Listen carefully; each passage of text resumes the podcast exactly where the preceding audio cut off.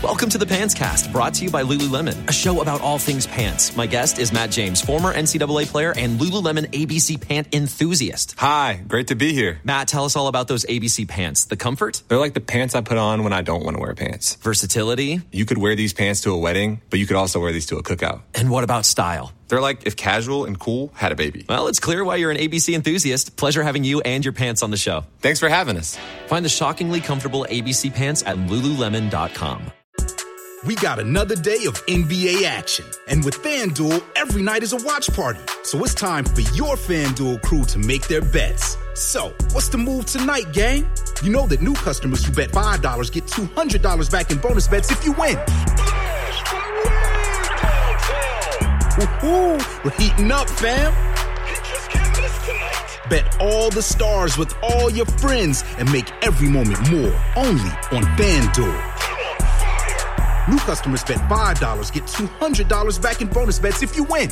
Make every moment more with FanDuel. It goes down in the DM. It go down. It go down in the DM. 21 plus and present in Virginia. First online real money wager only. $10 first deposit required. Bonus issued is non-withdrawable bonus vest that expires seven days after receipt. See full terms at fanduel.com slash sportsbook. Gambling problem? Call 1-800-GAMBLER.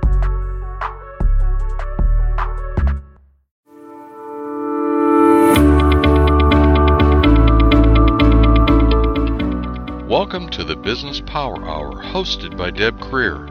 Join us as Deb talks with her guests, experts in their fields, as they share real life stories and techniques to power up your business. Good morning, good morning. I am Deb Krier, and I am passionate about giving professionals the tools that they need to make themselves and their businesses as successful as possible. And today we're going to be talking about something that we don't often talk about, but is something that so many small business owners have to deal with on, you know, a fairly frequent basis, and that's hiring employees because it, it can be a quagmire, it can be fun, you can get the perfect people, you can get the oi people you really don't want, then what the heck do you do? And so we're going to be talking with an expert today that is the expert, as I said, on how to hire for small businesses. So please join me in welcoming Rebecca Barnes Hogg to our program. Good morning, Deb. I'm really excited to be here today and share what I know with your listeners. Great. Well, let me folks let me tell folks just a little bit about you. So Rebecca Barnes Hogg is a serial connector of small businesses with their ideal employees. She first discovered this talent as a teenager when she helped her high school classmates find summer jobs. Her career in corporate America encompassed all facets of business. Rebecca recognized early on that at the center of every business is its people. Throughout her career, Rebecca excelled at putting the right people in the right positions to make things happen. In 2011, she founded YOLO Insights to make sure that no small business is held back because they are unable to find the talented people they need. Her passion for hunting purple unicorns, or in real life words, ideal employees, shows in the transformation she helps small businesses achieve. Rebecca's recruiting insights have been featured in Business News Daily, U.S. News and World Report, CBS Small Business Pulse, Market Watch, Hotel Executive, and HR Magazine. Rebecca is also a co-author of Rethinking Human Resources, a 2015 anthology edited by Kevin Williamson and Kathy Fayok. And she has just written a book, which we can pre order because it's due out next week, called The YOLO Principle. And am I saying, or do you want it pronounced as in Y O L O? No, YOLO is fine. YOLO. Okay, so the YOLO Principle, the ultimate hiring guide for small businesses. So, again, Rebecca, welcome to our program today. Deb, thanks for having me. I'm really excited to share this message with people because, as you read in my bio, my passion is really helping small businesses get that hiring process right. It's critical for us as small business owners to get those people on board that are going to help us be successful. And that's what I love to do. Right. You know, and of course, the tricky thing for small business owners is we don't hire very much, you know, very often. And so we don't always know the best way to do it. even big businesses. I mean, you know, I, I worked for one of the largest businesses in the world, and it was still a quagmire to, to hire the right person, to get the people that were the best fit for the team.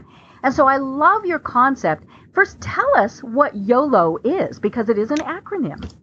Yes, it stands for You Only Live Once. And I always tell my clients this. I always say to them, life's too short to put up with working with jerks. Mm-hmm. Those are those lazy Larrys, those Debbie Divas, the drama kings and queens, the people that are just like vampires and suck the energy and life right out of you. Right and I've seen that so much in my career that that's that's something I'm on a mission to end that because life is just it's short and we should enjoy every moment of it. Mm-hmm. You know, and it all comes down to the fact that we we have to get it right at the very start.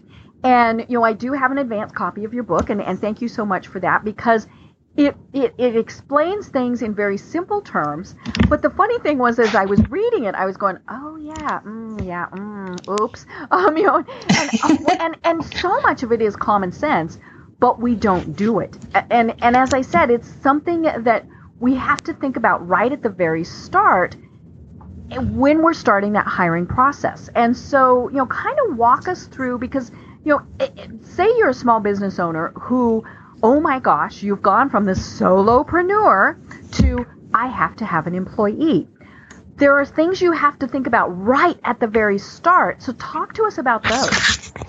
Yeah, I think that's a common mistake. People think that I, am at the point now, I'm so excited I can hire my first employee. But they forget what that means. There's a lot involved in that. Uh, there are legal requirements, things that you can and cannot do. But more importantly than that, I think, is the actual cost of having an employee. Mm-hmm. Like we forget about things like payroll taxes, mm-hmm. insurance, workers' comp. Um, now, workers' comp typically isn't triggered until you get, you know, at least four or more employees. And that a lot of that just is, depends on your state laws. But there's so much that goes into that first decision that I think before you say I, am hiring someone, you need to say, do I have the finances to hire someone? And, and look at those behind the scenes costs. Mm-hmm. I just worked with a client a couple of weeks ago who was like, I just got this new um, really huge contract and I need to hire four people right away. And so we sat down and we had a conversation about what that would look like and the mm-hmm. types of things people would be doing. And I said, really, you don't want to hire four people right this moment.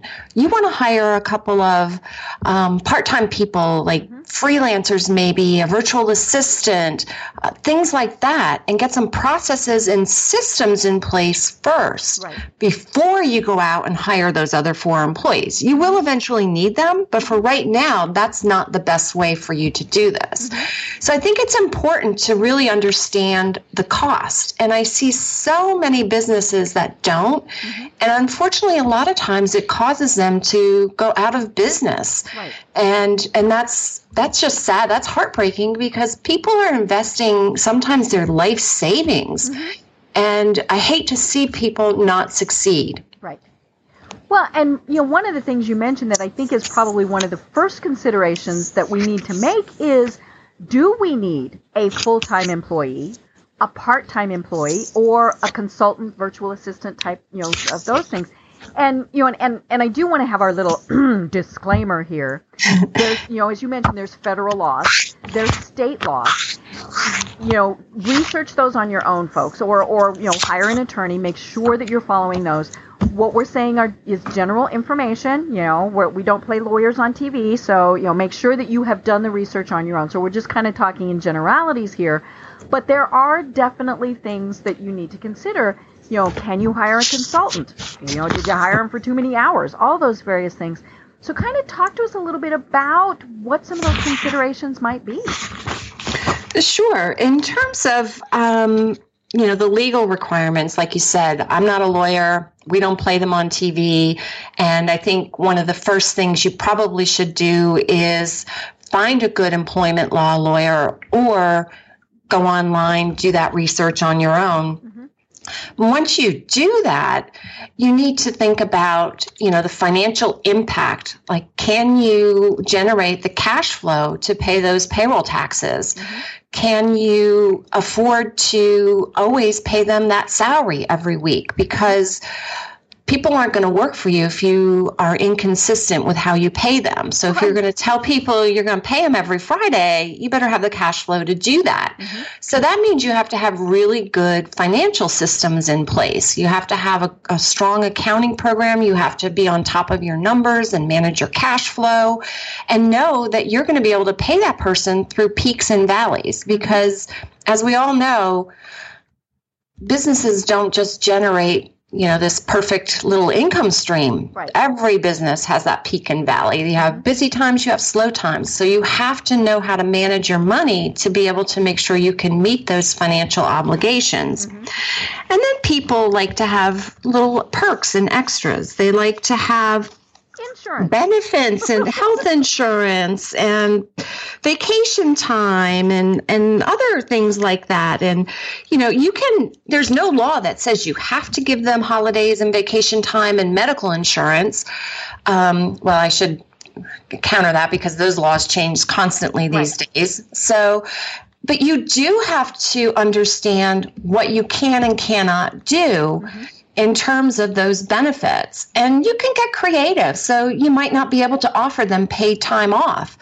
But maybe you're in a business where if revenue targets are met, you can do a profit sharing or a bonus or a, you know some creative thing. Or if you're in a seasonal business where you know summertime is your tourist season and you're going to have people working six days a week, maybe in the off season when you're doing maintenance and repairs and upkeep and things like that, you can offer people a three or four day week. Mm-hmm. You know, so there are ways you can be creative about about how you structure that, but it's important to be clear before you even start down this path on what you can and what you cannot do right. so that you're setting expectations on both sides and setting yourself and your new employee up for success. Mm-hmm. Right. And one of the things to remember is your employees will talk to each other. So don't promise one thing to one person and one thing to something else or someone else because they will talk and you know you don't want to to find out that you know employee A got really mad because they found out that employee B got something totally different. Um, now there's sometimes there's reasons you know maybe one is a new parent um, you know so they can can work from home all these various things but but really remember that they're going to talk to each other. Right, and you can't stop them, and right. this is where that that legal requirement, and understanding that comes in. There are labor laws that fall under the National Labor Relations Board, and that's mm-hmm. all about all about unions and that sort of thing. That says you you cannot prevent people from talking about their salary and benefits. Right. So it's important that you set those parameters up front and know what you can offer and what you can't offer, and then do it consistently mm-hmm. and have valid business reasons that back up why you're doing what you're doing. Right. You know, and, and I love you had some suggestions in your book for some additional perks that, that you might want to consider. Things like, you know, maybe they get to use the laptop um, for personal use or, you know, all sorts of various things. And again, you know, research it, have policy, all those various things.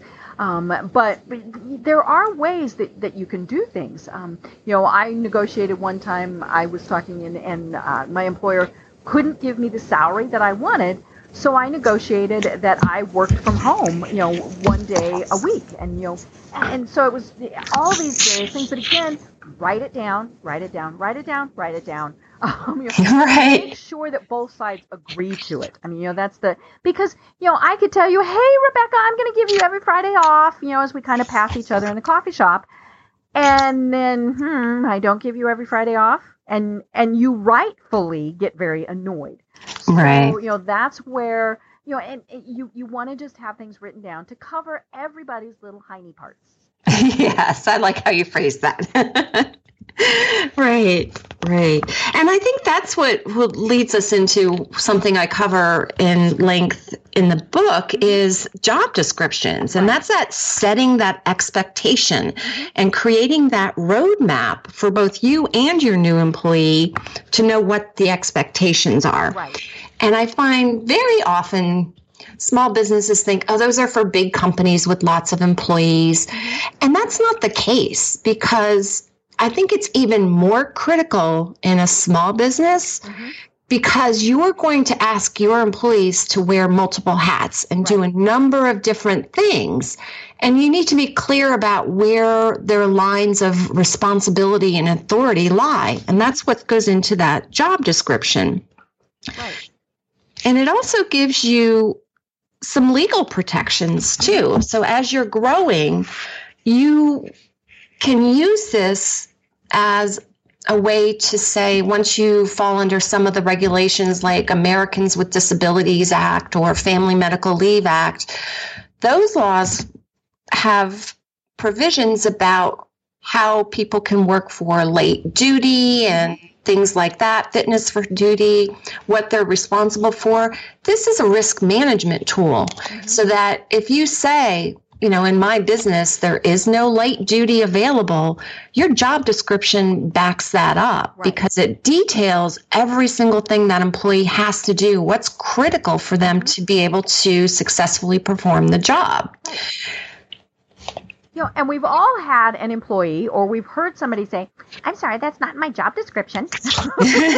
Don't you hate those Oh, words? you know, and, and you know, this, they, and it's funny because I always say, well, that's that line in there that says "and other duties as assigned," but you know, it is tricky because you know, yes, you know, you should have that line in there that other duties as assigned, but it, it- is, you know, it, it is one of those tricky things. I mean, if you're requiring somebody to do something that is, say, way outside what you've normally having them do, I mean, that's that's not going to be comfortable for either side. Right, right. And, you know, in a small business, we find that often, you know, things change constantly, and we might want to ask someone to do something outside of the realm of their responsibilities.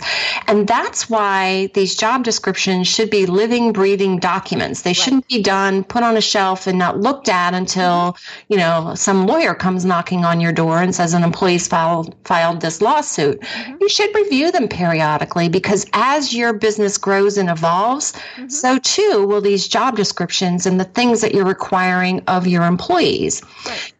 And I just had a client contact me a couple of days ago, and she's like, Yeah, you helped me with this search a while ago, and I have a great employee. But what I'm finding now is that my needs are different than they were a year ago when I was just growing. And now I'm at a point where I need somebody very different. And so we'll work together on creating a new job description for this new search for her to update it and Right. really reflect how her business has changed and grown. Mm-hmm. Well, and I think it's important when you're updating to ask your current employees. You know, what what did I forget? You know, what what needs tweaked? All of those various things. Right, because a lot of times when, when when you get somebody who's good at their job and just kind of can see a problem and just go out and solve it, you get what I call a little bit of scope creep Right. because these people are just so good at their jobs that they're doing things that you don't realize they're doing. They're keeping your business humming right along and being successful and all these little things that are happening in the background may never cross your radar. So it's important to have those check-ins periodically so you actually know what your people are doing. Right.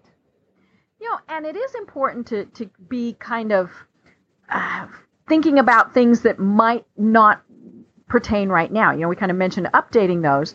You know, I was thinking about a, a time uh, where I worked for an organization where we had you know multiple employees. This was a, a very large organization, and we had a, a young lady. She was about 22, 23, who, shall we say, showed lots of skin um, and just as cute as could be. I mean, you know, and, and and but but she did. You know, tops were low, skirts were short, and so and and she was very distracting. You know, I mean, it, that just was really what it came down to.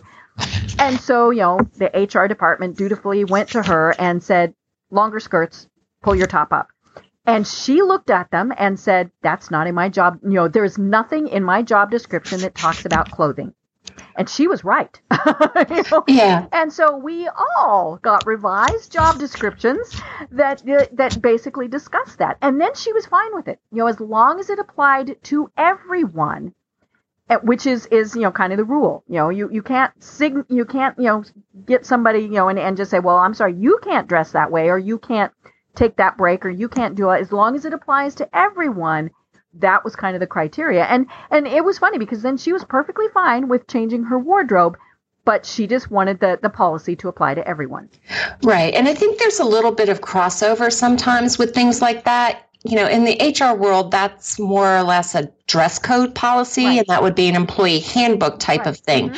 But in your job descriptions, you may have, like, one of my clients is a restaurant, Mhm. and there are health and safety requirements that need to be followed. Mm-hmm. So, you know, things like, you know, you can't, you have to have closed toed shoes, no mm-hmm. flip flops, um, hair nets, and, you know, body piercings and things like that are against health code mm-hmm. regulations when you're preparing food. So, those job descriptions definitely need to include that. Mm-hmm. Another client is, you know, does a lot of fleet maintenance. So, mm-hmm. you know, if you're working in mechanical realm, you have to be willing to get dirty and greasy. Mhm. So, while they don't have uniforms, you know, the clothes you wear to work can't be, you know, business suits. You have to wear clothes that it, you know, grease will come mm-hmm. out of. Right. And that's typically not, you know, a, a wool or a silk suit. So those are kind the kinds of things that you would put in the job description in terms of work requirements. Mm-hmm. Right. You know, and, and don't ever assume that they will know, well, hey, I'm being hired as a food service worker, so I have to put my hair in a hairnet. Um, you know, because they, they may have never had a job in the food service industry or, you know, all those various things. So it might seem as you're writing your job description that it's kind of silly, that it's, you know, covering some things that, you know, are common sense. But you know what? I, I said it before, cover your little hiney parts Right. you know make sure that you've you've got those things in there from the start so you don't have to worry about them later Right, right. Like I said, it, it is, it really is a risk management tool and it can be used in so many different ways that I think it's, it's really critical to start with one. And in fact, in, in the book, I devote a whole chapter to it. And I mm-hmm. start out by saying, I know everyone's rolling your eyes thinking, why do we need a whole chapter on this? Well, by the time you finish reading that chapter, you're going to wonder why you haven't done one before now because mm-hmm. they're so useful and mm-hmm. so um, and all encompassing really to help you get clear because you have to be clear when you hire someone what you need them to do and, and really set those parameters. Where does their authority start and end? What are they responsible for? What are your expectations?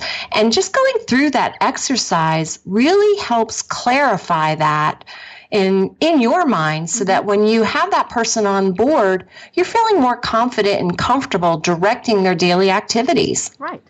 Well and of course they come in really handy when you do things like annual reviews because then you go back through and you and it's kind of like check boxes oh okay you did this and this and this and this and ah that one not so much. Um you know and and or oh my heavens you know you were spectacular at this. So it's it's you know it's it's just something to use. Now uh, you you mentioned clarity when you were talking and you talk about this in your book and I want to talk about that because that comes at the start again of this. You have to decide why. You know, what what's the goal? You know, what do you want this person to do? Because if you don't know that, you're not going to hire the right person. You know, so maybe you're hiring. I believe you, you the example used was a receptionist, but they're actually kind of a customer support type of person, and that's a different personality than just a receptionist. Right. And in that case, the client needed someone who could actually upsell services. So, in addition to supporting the customers, they needed someone who could say, you know, it's a simple phrase, but but the client kept saying, I don't know why this person just can't say, would you like to add on an additional service? Mm-hmm. It's like one quick little sentence. Right. But for the type of person she was hiring, they were not comfortable with selling. And that's mm-hmm. really what that is. Mm-hmm. And now, you know, when you go into a really great restaurant, it's so you, you, get a good waitress, and I'll give you an example. My husband and I went out Friday night. We had our little date night. We tried a new restaurant, and the first thing our waitress said to us, Everything here is so good. You'll want to remember, though, to keep room for dessert. Mm-hmm. So before she ever took an order for a drink, she was already setting the stage to make sure she was going to upsell us on that dessert. Right. Mm-hmm. So that's a different mindset.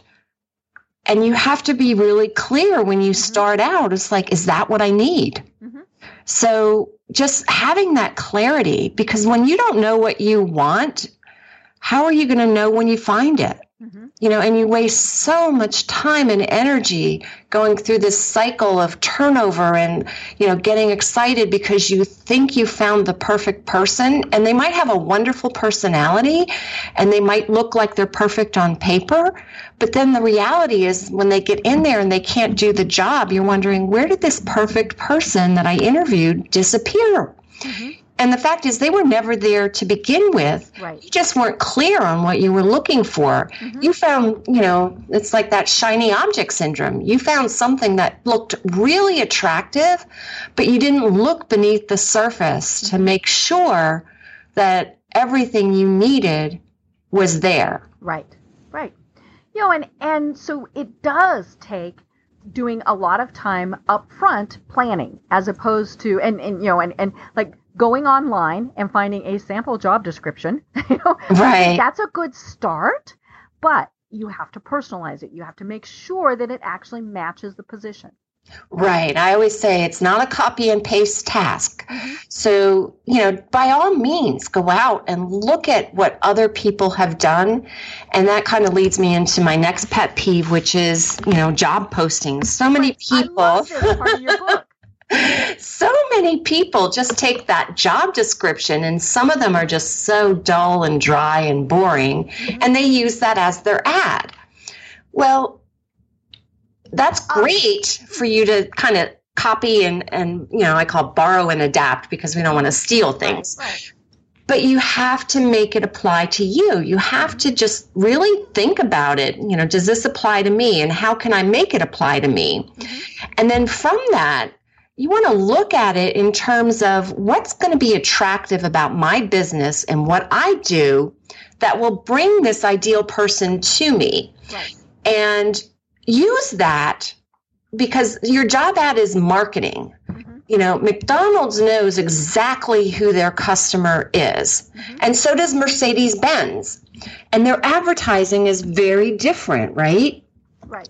And that's your ad needs to stand out from that group of boring job descriptions that people get lazy and throw out there on the internet and really grab that right candidate and pull them in and want them to know more about you and your business and what you're all about.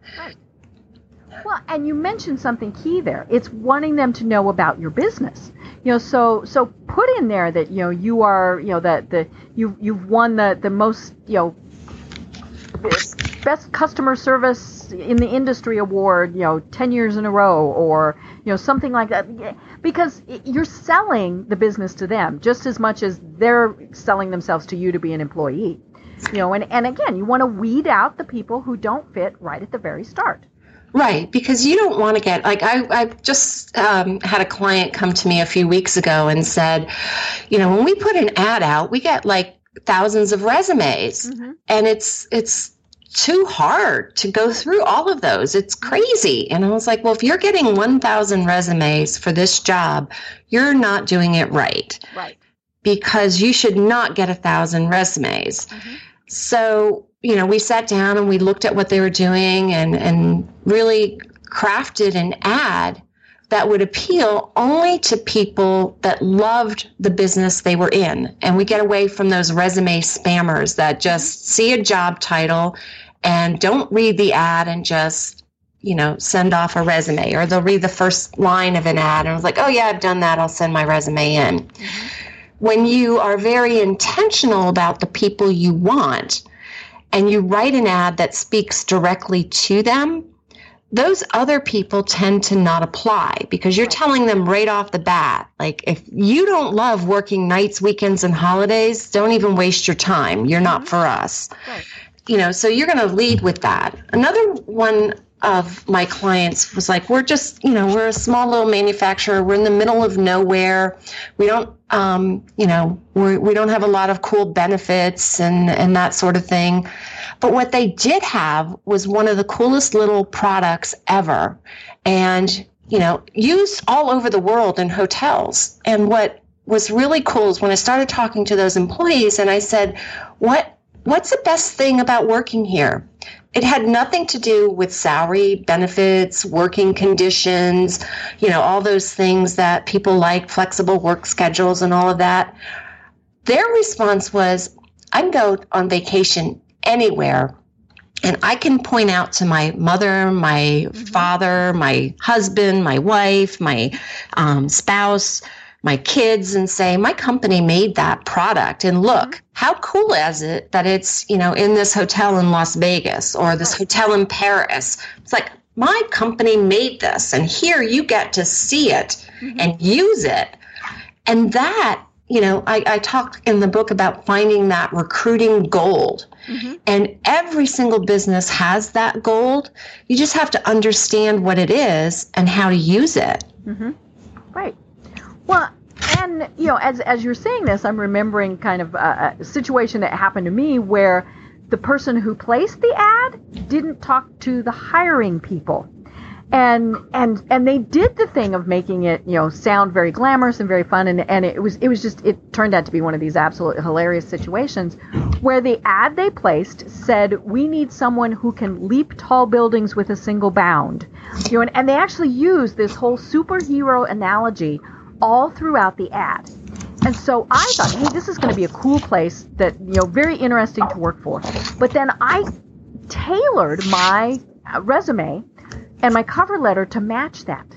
And I said, you know, I'm going to be Wonder Woman for you, and and all these various things. And I even put some graphics in there. I mean, you know, it was, it was a, a an ad agency, so I thought, okay, you know, they'll appreciate this.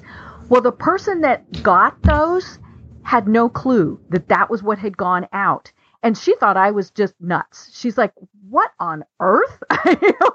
Why did this person put Wonder Woman in their cover letter?" And luckily I knew somebody who knew all of the parties, and they said, "Oh my gosh," you know, and and um, so I, I, did end up getting an interview and things like that. But you know, it's so it's important to always have those lines of communication that are open, you know, and and and don't go overboard on you know the marketing. I mean, you know, the the leap tall buildings with a single bound really was probably overkill. Right, and and you want to be, and you brought up some great points there. That communication needs to be there, and it has to be consistent. Those are two other principles that I have within within the book. And the communication, you know, is really all about, you know, what is a good part of the job? What's the bad part of the job? You know, there are times when, you know, some jobs include really not so glamorous things. You know, they're they're kind of distasteful to do. Mm-hmm. You know, you might have to clean a restroom occasionally. Mm-hmm. You know, that's not my favorite thing to do. But you need to tell people that you know, he's like, we're, we're not perfect. We have some good parts. We have some bad parts. And you also need to have that consistency. Like everyone on your team has to understand what it is you're looking for, how you define it. Because when you said leap tall buildings in a single bound, you know, what does that really mean? Like right. it, words mean different things to different people. Mm-hmm. So for me, leaping a tall building in a single bound, could be something very different than than your definition. Right. For example, I might think like I can use all kinds of equipment to do that. Mm-hmm. But you might be really wanting me to do it without anything. Mm-hmm you know, just be able to, you know, jump from, you know, the ground over the building and to the other side. But, you know, in my mind, I might be using trampolines or a cherry picking truck or, you know, anything like that. Mm-hmm. So, you know, having that clarity on what you're defining those words to mean mm-hmm. is really critical. And you want everybody on your team to share those definitions and to have that complete understanding of them. Otherwise, you get that disconnect. Right. Well, and speaking of that, you know, you you have to have that for the interview process because, you know, eh, everybody needs to know eh, eh, especially now, you know, if you've got one person doing the interviewing, that's very different than if you have a team. And you know, we'll we'll talk about you know kind of the whole interview process. But everybody who could be talking to this potential candidate has to be on the same page. I mean, that is just absolutely critical, even from the person who answers the phone all the way through the process. Um, you know, they they have to know this is what we're looking for. And I always tell p- people when I'm, you know, w- working with them, I, I work with a lot of folks who uh, on their social media to, you know, to uh, you know, like the LinkedIn profiles, things like that. I always say, remember that that receptionist or that person who is there at the door, they're one of the people you have to impress the most. Right. You know, and and but yeah, everybody at that organization has to be on the same page because you certainly don't want you know halfway through the interview somebody says, "Oh, did they remember to tell you that you're going to have to work weekends?" you know, right. right. You know all of those various things. Right. And I think it's important you mentioned, you know, the receptionist every part of that is an interview process from the moment you open the front door enter the building, meet with people to leave. The, the interviewers and the company are watching the candidate's every move. Right.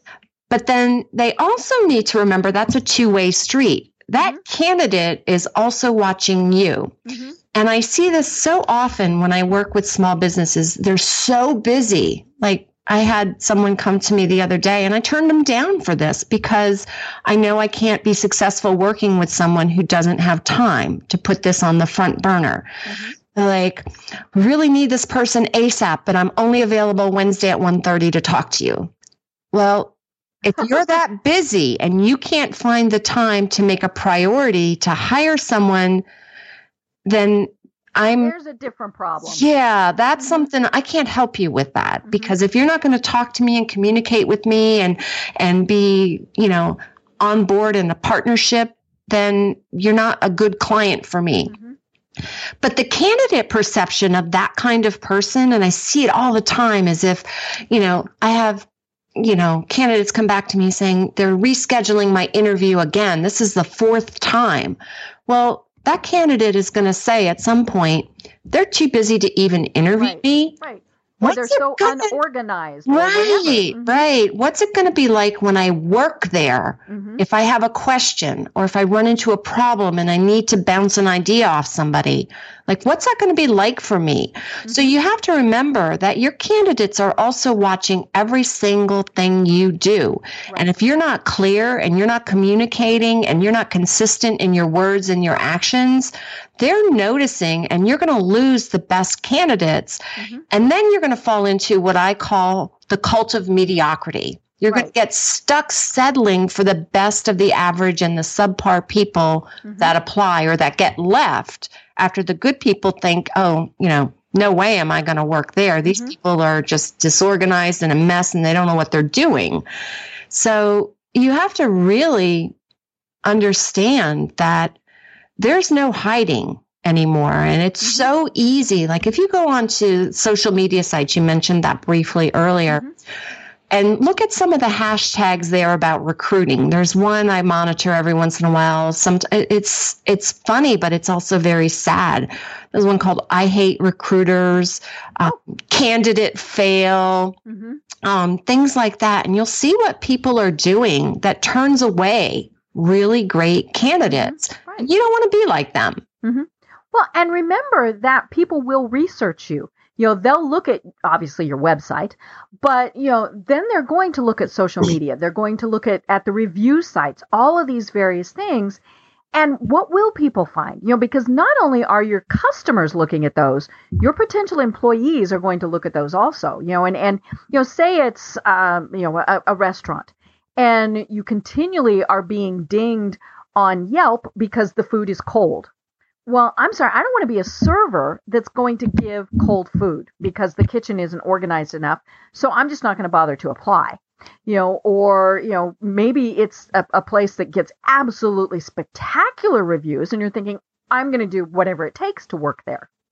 Right, right. And and those are all part of building an employer brand. Mm-hmm. And that's not something that I cover in in this book.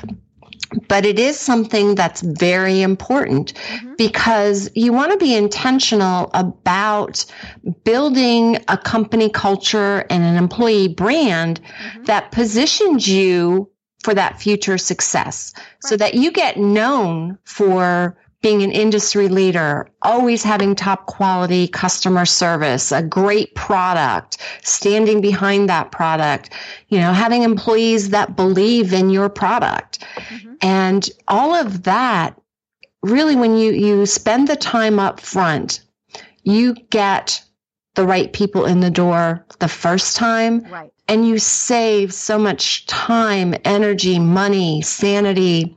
I could go on and on about all the great things that happen when you mm-hmm. make that investment up front.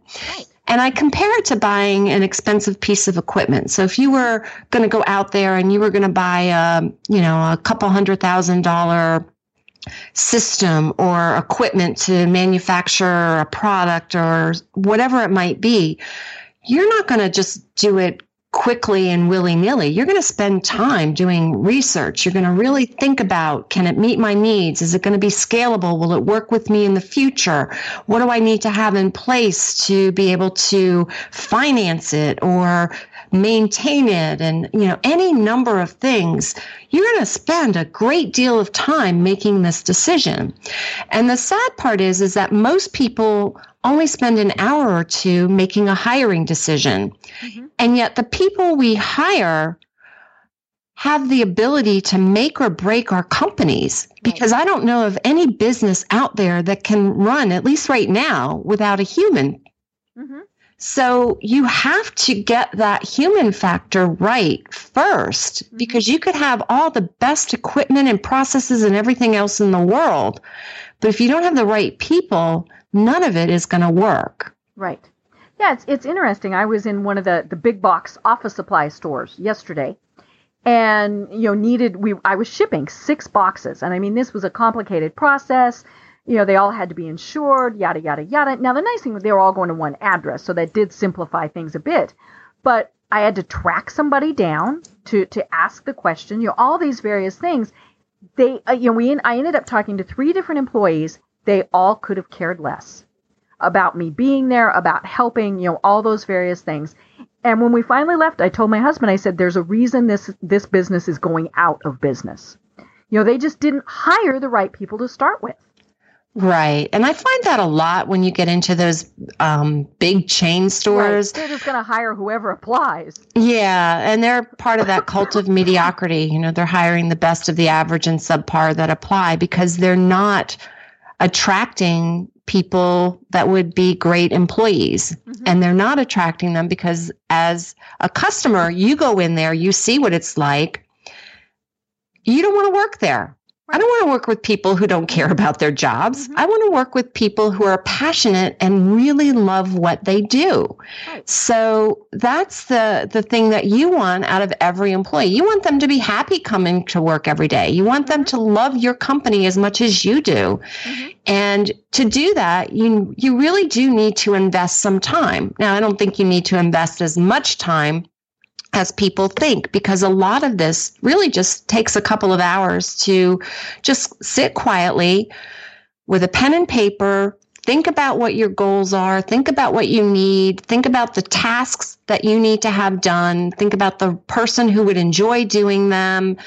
And then you know you can do it yourself or you can hire an expert. And you know it's great if you hire me but there are other people like me out there who can help. And there's there's help for everyone at um, all different price points out there. So, one of the reasons I actually wrote this book was I didn't want a small business owner to be held back simply because they couldn't afford to get expert help. So, mm-hmm. this was my way of sharing my process and how I go through this to help those people who don't have the budget to hire an expert recruiter or someone who's a professional and trained and skilled in doing this. Mm-hmm. Well, and even if they're going to hire that expert, whether it's in house or they, they hire a recruiter, they have to, again, it comes back to that word clarity. You know, they have to know what they want because if you give somebody kind of wishy washy whatever, then you're going it doesn't matter how professional they are. Now hopefully they would come back to you and say wait a minute i'm, I'm missing stuff here. But they're only going to give you as good as what you gave them. Um, you know and and so you know make sure that you've got it clear before you ever go to work with that person what you're looking for. Right, right. And, you know, in the book, I have, you know, four underlying principles. Clarity is number one for a reason. Mm-hmm. Um, taking into consideration your company culture. A lot of companies ignore that. But I think, you know, we all have a personality in our business. Mm-hmm. And, you know, mine is fun. I, I want to work with people who have a good sense of humor, who can laugh and have fun, um, you know, those kinds of things. But every company has a different culture. Right. Now, what I do wouldn't work for you know maybe a lot of lawyers out there or bankers or more you know conservative type businesses mm-hmm. so take that into consideration and then you know the consistency and the communication all of those the four c's i call them mm-hmm. are your pillars of getting this right and really mm-hmm. understanding who those people are where are you going to find them mm-hmm. and just being very intentional about going out and, and hiring rather than just taking the first available to relieve that pain that you're feeling. Mm-hmm. Right.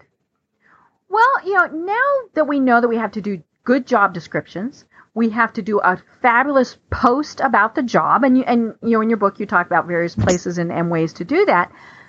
We've got people coming in for an interview.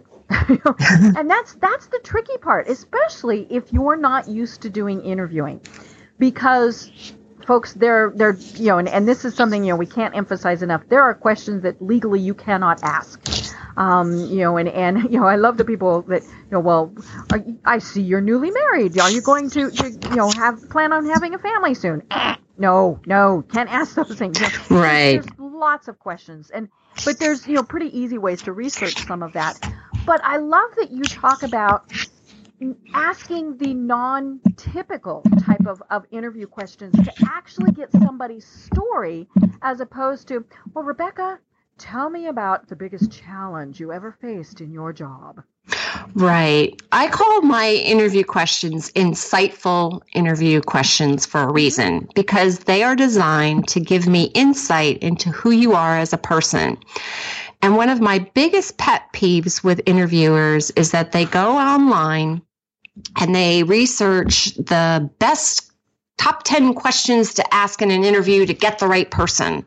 Right. Well, when I look at those, those questions are not specific enough. You know, like you said, you know, the biggest challenge you faced, or, mm-hmm. you know, if you were an emoji, which one would it be? You know, like you have to know what you want to get. So if I'm asking that kind of question, it has to be relevant to my business and, and what I'm doing. Now, that emoji question might work if you're doing customer service. Right. And you want the emoji to be a smiley face. But nine out of 10 jobs, that's going to be a useless question. Mm-hmm. And I, and, and the other pet peeve is, is that in those questions, there is often a clue or multiple clues about the answer you're expecting to receive from that candidate. Mm-hmm. So I hear this all the time. I'll I'll get from someone it's like, "Well, I always ask this question. I'll I'll tell candidates, "Our company is a team environment.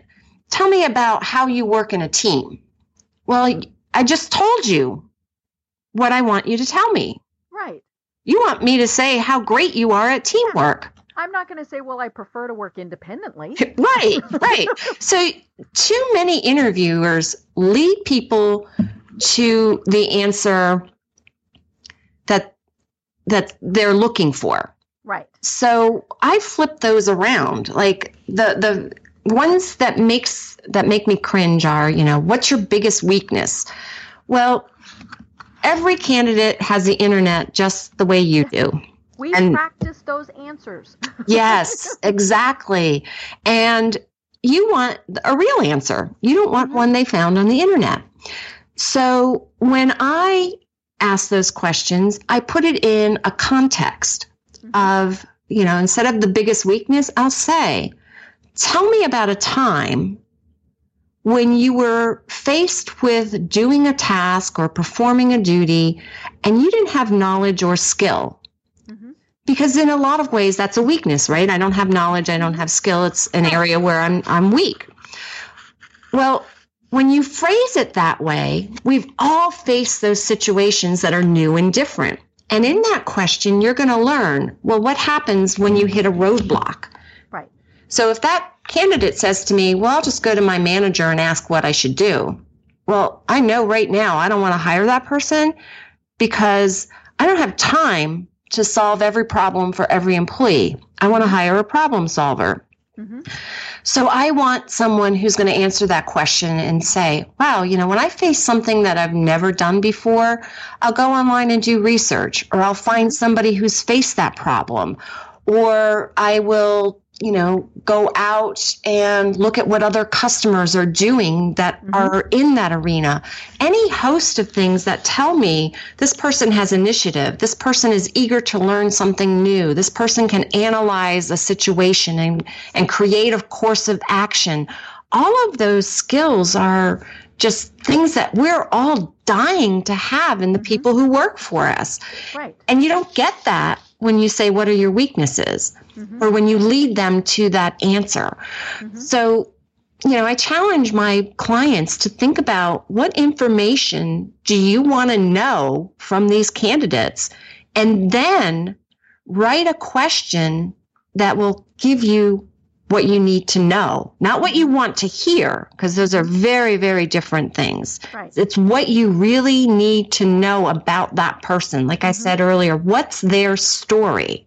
Mm-hmm. So if their story is they're, you know, kind of reactive or, you know, lazy even, or, you know, it's all about the drama, you're going to find that in these questions. And you know that you can move past them to someone else. And you'll also find like really great answers from candidates when you ask these questions. And they will just spout out things that they don't even realize they've said. I once interviewed a woman who I said, you know, tell me about a time when you had to work with someone who didn't share your point of view. Happens all the time, right? Mm-hmm. So instead right. of saying, how do you deal with conflict? Mm-hmm. People are going to say, oh, you know, I'm very easy to get along with, whatever.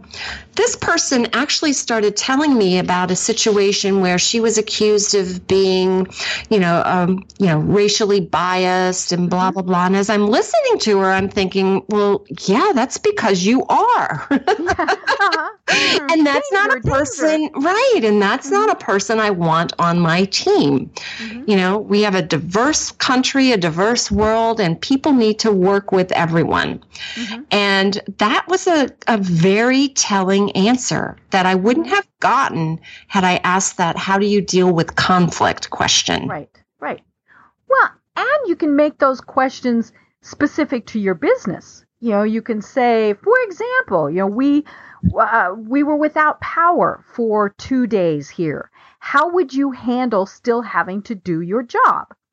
You and and you know, or, or a variety of things like that. Where and and you mentioned you know what you want to hear as opposed to what you need to get. And then what you want to hear is I want to compare apples and apples, so I'm going to give everybody these generic questions but you're right you need the story you know how is somebody going to to answer the the more detailed questions because you really want them to have thought more about it than just you know i read those top 10 questions and so i have my pat answers too because you know i tell people practice those you know in front of the mirror you know all of the, what could a potential employer ask you you know all those various things and sometimes it is about uh, not throwing them off their game because you know you don't want to do that to them, but making them kind of think outside the box themselves. Right. Know, if they're so used to saying, "Well, I would handle this in such a way that," you know, it, that's not what I want. You know, I want to know how they're going to kind of think on their feet. You know, because almost every job out there is going to require that.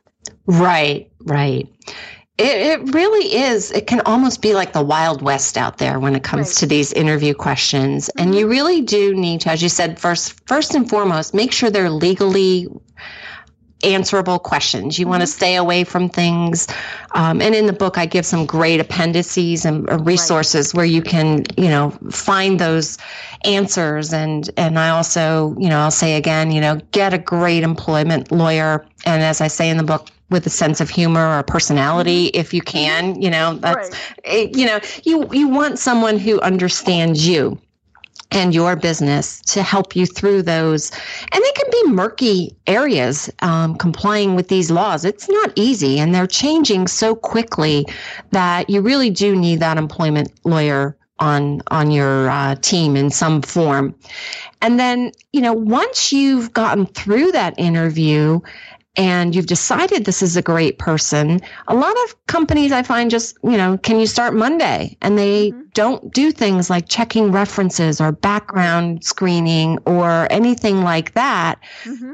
And that that's when you give the keys to your kingdom to those freaks that are out there. Mm-hmm. And you really can't be too careful anymore you know, the internet is filled with those stories of people where they didn't do a background check and, you know, there's some sort of violence where someone comes in with a gun and, and, you know, mm-hmm. shoots up the office or, you know, someone embezzles millions of dollars from your company. You really need to verify and double check I always hear from people, well, you know, I just knew this was the right person, so I didn't need to check references or do, you know, drug or alcohol screens or criminal mm-hmm. checks or anything like that. And then, you know, their intuition, well, guess what? You know, that person's a thief. Right. You know, that happened once where, you know, the employee that was hired wasn't stealing from the company they were mm-hmm. stealing from other employees. So if you left, you know, change in your jacket and hung it up mm-hmm. in the closet, they were stealing change out of people's jacket pockets. They were stealing, um, you know, there was a little birthday fund that we kept. You know, on payday, people would pitch in a dollar, and then, you know, every mm-hmm. month we'd buy a birthday cake and celebrate the birthdays. They stole the birthday fund. Like, you know, people have, you know, hidden lives, and you want to be as thorough as you can to make sure that you're not bringing someone on board that you know might have a criminal record or a history of alcohol and drug abuse. And mm-hmm. you know i'm all about giving people second chances. Right. But if you're going to be handling cash in my business you better have stellar credit. Mm-hmm. because if you can't manage your own cash and your own finance i'm not really sure you can help me manage mine. Right. You know you wouldn't hire an accountant who had, you know, financial difficulties, would you? Right. You know, Hopefully don't don't bring them into your business. Mm-hmm. Right. You know, and, and you mentioned in your book that there's a time to do that. You know, they, they've probably gone through the initial interviews because there's typically an expense with that. So, you know, you don't want to run credit checks on the 50 people that you're going to interview or even the five people that you're going to interview until you've got it down to, you know, maybe maybe you're ready for round 2 of the interviews or really you're at the decision process. But there are things like that. You know, you need to to do your hmm. due diligence. Right. It's just like you said, you know, if if you're going to go buy an expensive car, you know, I'm going to check with consumer reports, you know, and, and make sure that it's a safe vehicle, gets good gas mileage, all of those various things before I'm plunking down my money. Right, right. And and it's important to remember too, there are legal uh, parameters around right. when and how you do those things. Mm-hmm. And those are all detailed in the book. But again, you want to make sure that you're doing them at the appropriate time mm-hmm. so that you stay out of that legal trouble. So you right. can't do a drug and alcohol screen before an interview. You know, you mm-hmm. have to be a, at the point where you're ready to make an offer. You've made a mm-hmm. contingent offer. And those laws are changing all the time too. Um, in fact, there's a growing movement out there, and I think there are 20 some states right now have what they're calling a ban the box law mm-hmm. so that on applications you can no longer ask about criminal convictions. Mm-hmm. That's not appropriate to put on a job application anymore. Mm-hmm. So, yeah, so, you know, you have to really be on top of the changing legal landscape surrounding all of this to make sure that you're staying in compliance.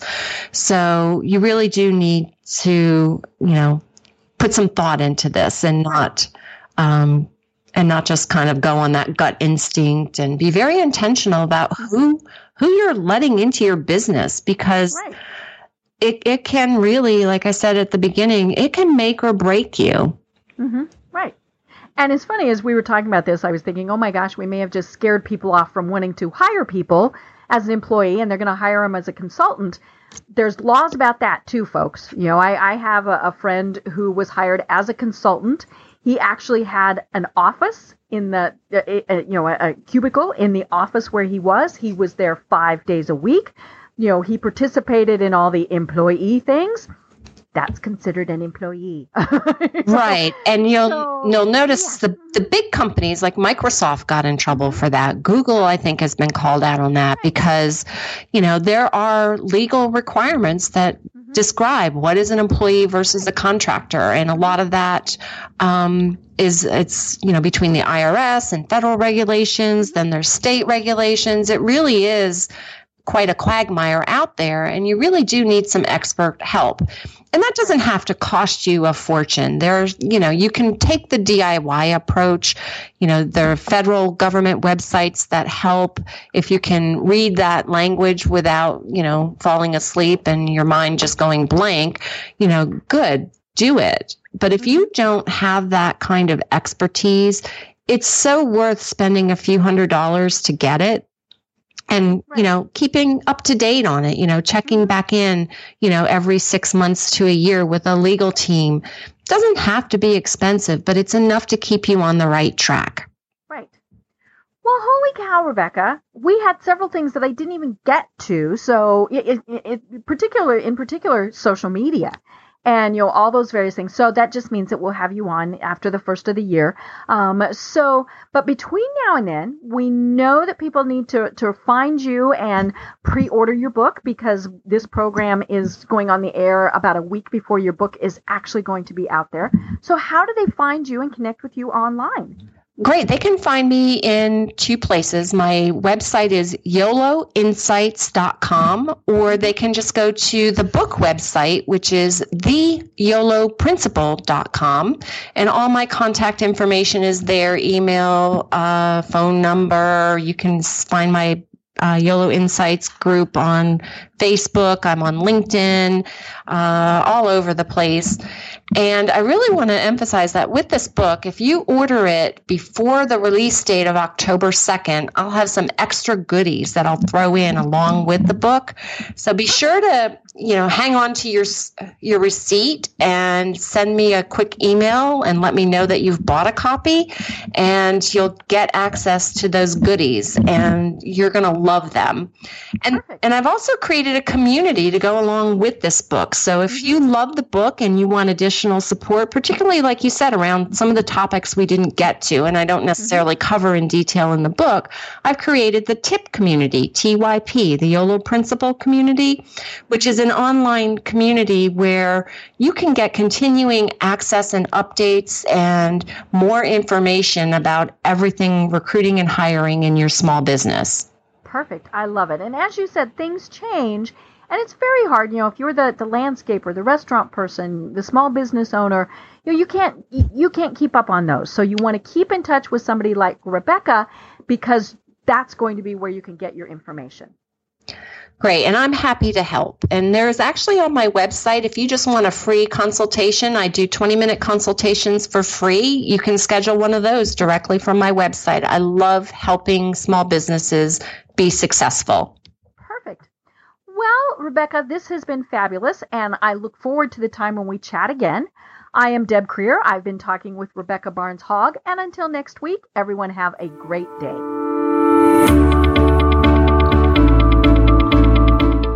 Thanks for listening to the Business Power Hour hosted by Deb Krier. Join us next time for more real life stories and techniques to power up your business. This podcast is a part of the C Suite Radio Network. For more top business podcasts, visit c-suiteradio.com.